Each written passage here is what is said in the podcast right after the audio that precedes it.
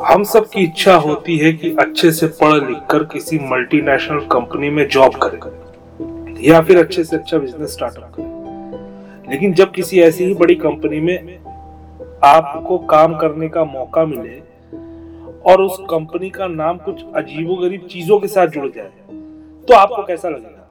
आपको सुन के थोड़ा नहीं, काफ़ी अजीब लगेगा। आज हम आपको ऐसी ही एक कंपनी के बारे में बताएँगे जिसके बारे में सुन के आपको काफ़ी हैरान हैरानी नमस्कार दोस्तों, मेरा नाम है चंदन और आप सुन रहे हैं हॉन्टेड फाइल्स का ये एपिसोड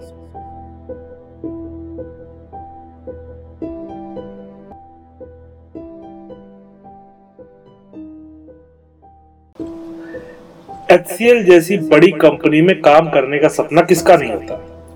नोएडा में एच बिल्डिंग में कई अनोखी घटनाएँ हुई।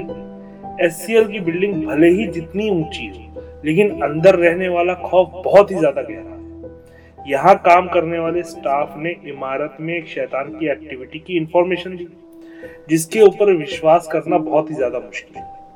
कहा जाता है कि सेकंड फ्लोर पर लेडीज़ वॉशरूम आतंक का केंद्र है। इस वॉशरूम का इस्तेमाल करने वाली लड़कियों का कहना है कि जब भी कभी वो वॉशरूम का इस्तेमाल करती थी तो किसी कोई अनदेखा व्यक्ति जो है, उनके कंधे पे हाथ रख देता था।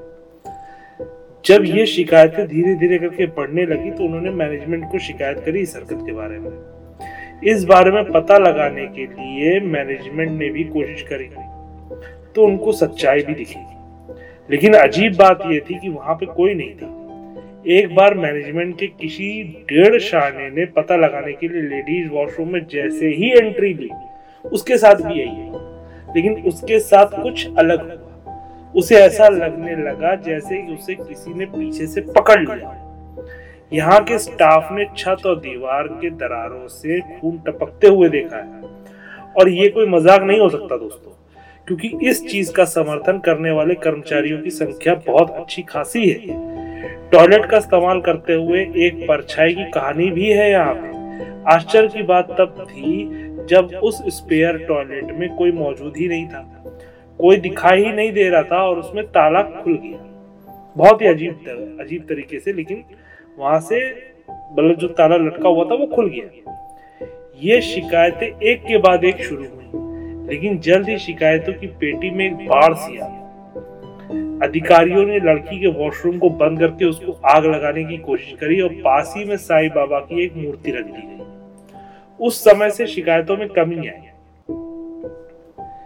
ऐसी ही एक कहानी सामने आई, जिसमें विक्टिम का कुछ कहना ऐसा था। मैं एच में काम करता हूँ, मुझे भी कुछ नेगेटिव एनर्जी महसूस हुई। जब मैं दूसरी मंजिल के वॉशरूम में था तो मैंने अचानक आईने में एक काफ़ी भयानक शक्ल वाले आदमी को वॉशरूम के मिरर में देखा, जो कि ऐसा लग रहा था जो मुझे ही देख रहा है। और मेरे ठीक पीछे खड़ा हुआ था। उस समय मैं बहुत ज़्यादा डर गया था, लेकिन मुझे लगा कि शायद मैं अपने डर की वजह से ऐसा महसूस कर रहा क्योंकि महसूस करने के पीछे रीजन ये था कि मैंने इस बारे में काफ़ी सुना हुआ था। लेकिन मुझे विश्वास तब हुआ जब मैंने इसे तीन बार से ज़्यादा महसूस किया। एक बार और मैं सिर्फ़ अंदर गया ही था कि फिर से वही आवाज़ें और शॉर्ट सर्किट के साथ वॉशरूम की लाइट चली। गई इस बार मुझे दरवाजे काफ़ी नज़दीक था तो मैं दरवाजे की तरफ़ दौड़ा, धक्का दिया और बाहर निकल गया। मेरे दोस्तों को भी यही अनुभव काफ़ी बार हुआ। ये जगह वाकई में काफ़ी हॉन्टेड और डरावना था।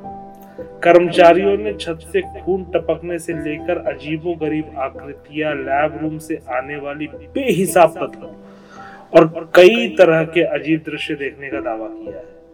अफवाहों के फैलने के बाद इन डरावनी घटनाओं पर पूर्ण विराम लगाने के प्रयास में कई इंतज़ाम किए गए। इस इमारत में यहाँ तक कि इसके प्रवेश द्वार पर साईं बाबा की तस्वीर तक लगा दी गई। लेकिन उसके बावजूद इसकी कहानियाँ अभी भी फल फूल रही है। अगर आप एक एडवेंचरर हैं तो आपका इस वॉशरूम में जाना ज़रूर बनता है। ऐसी ही स्पाइन चिलिंग और दिल दहला देने वाली कहानी सुनने के लिए जुड़े रहिए हॉन्टेड फाइल्स के साथ। और हाँ सब्सक्राइब करना ज़रूर याद रखिएगा।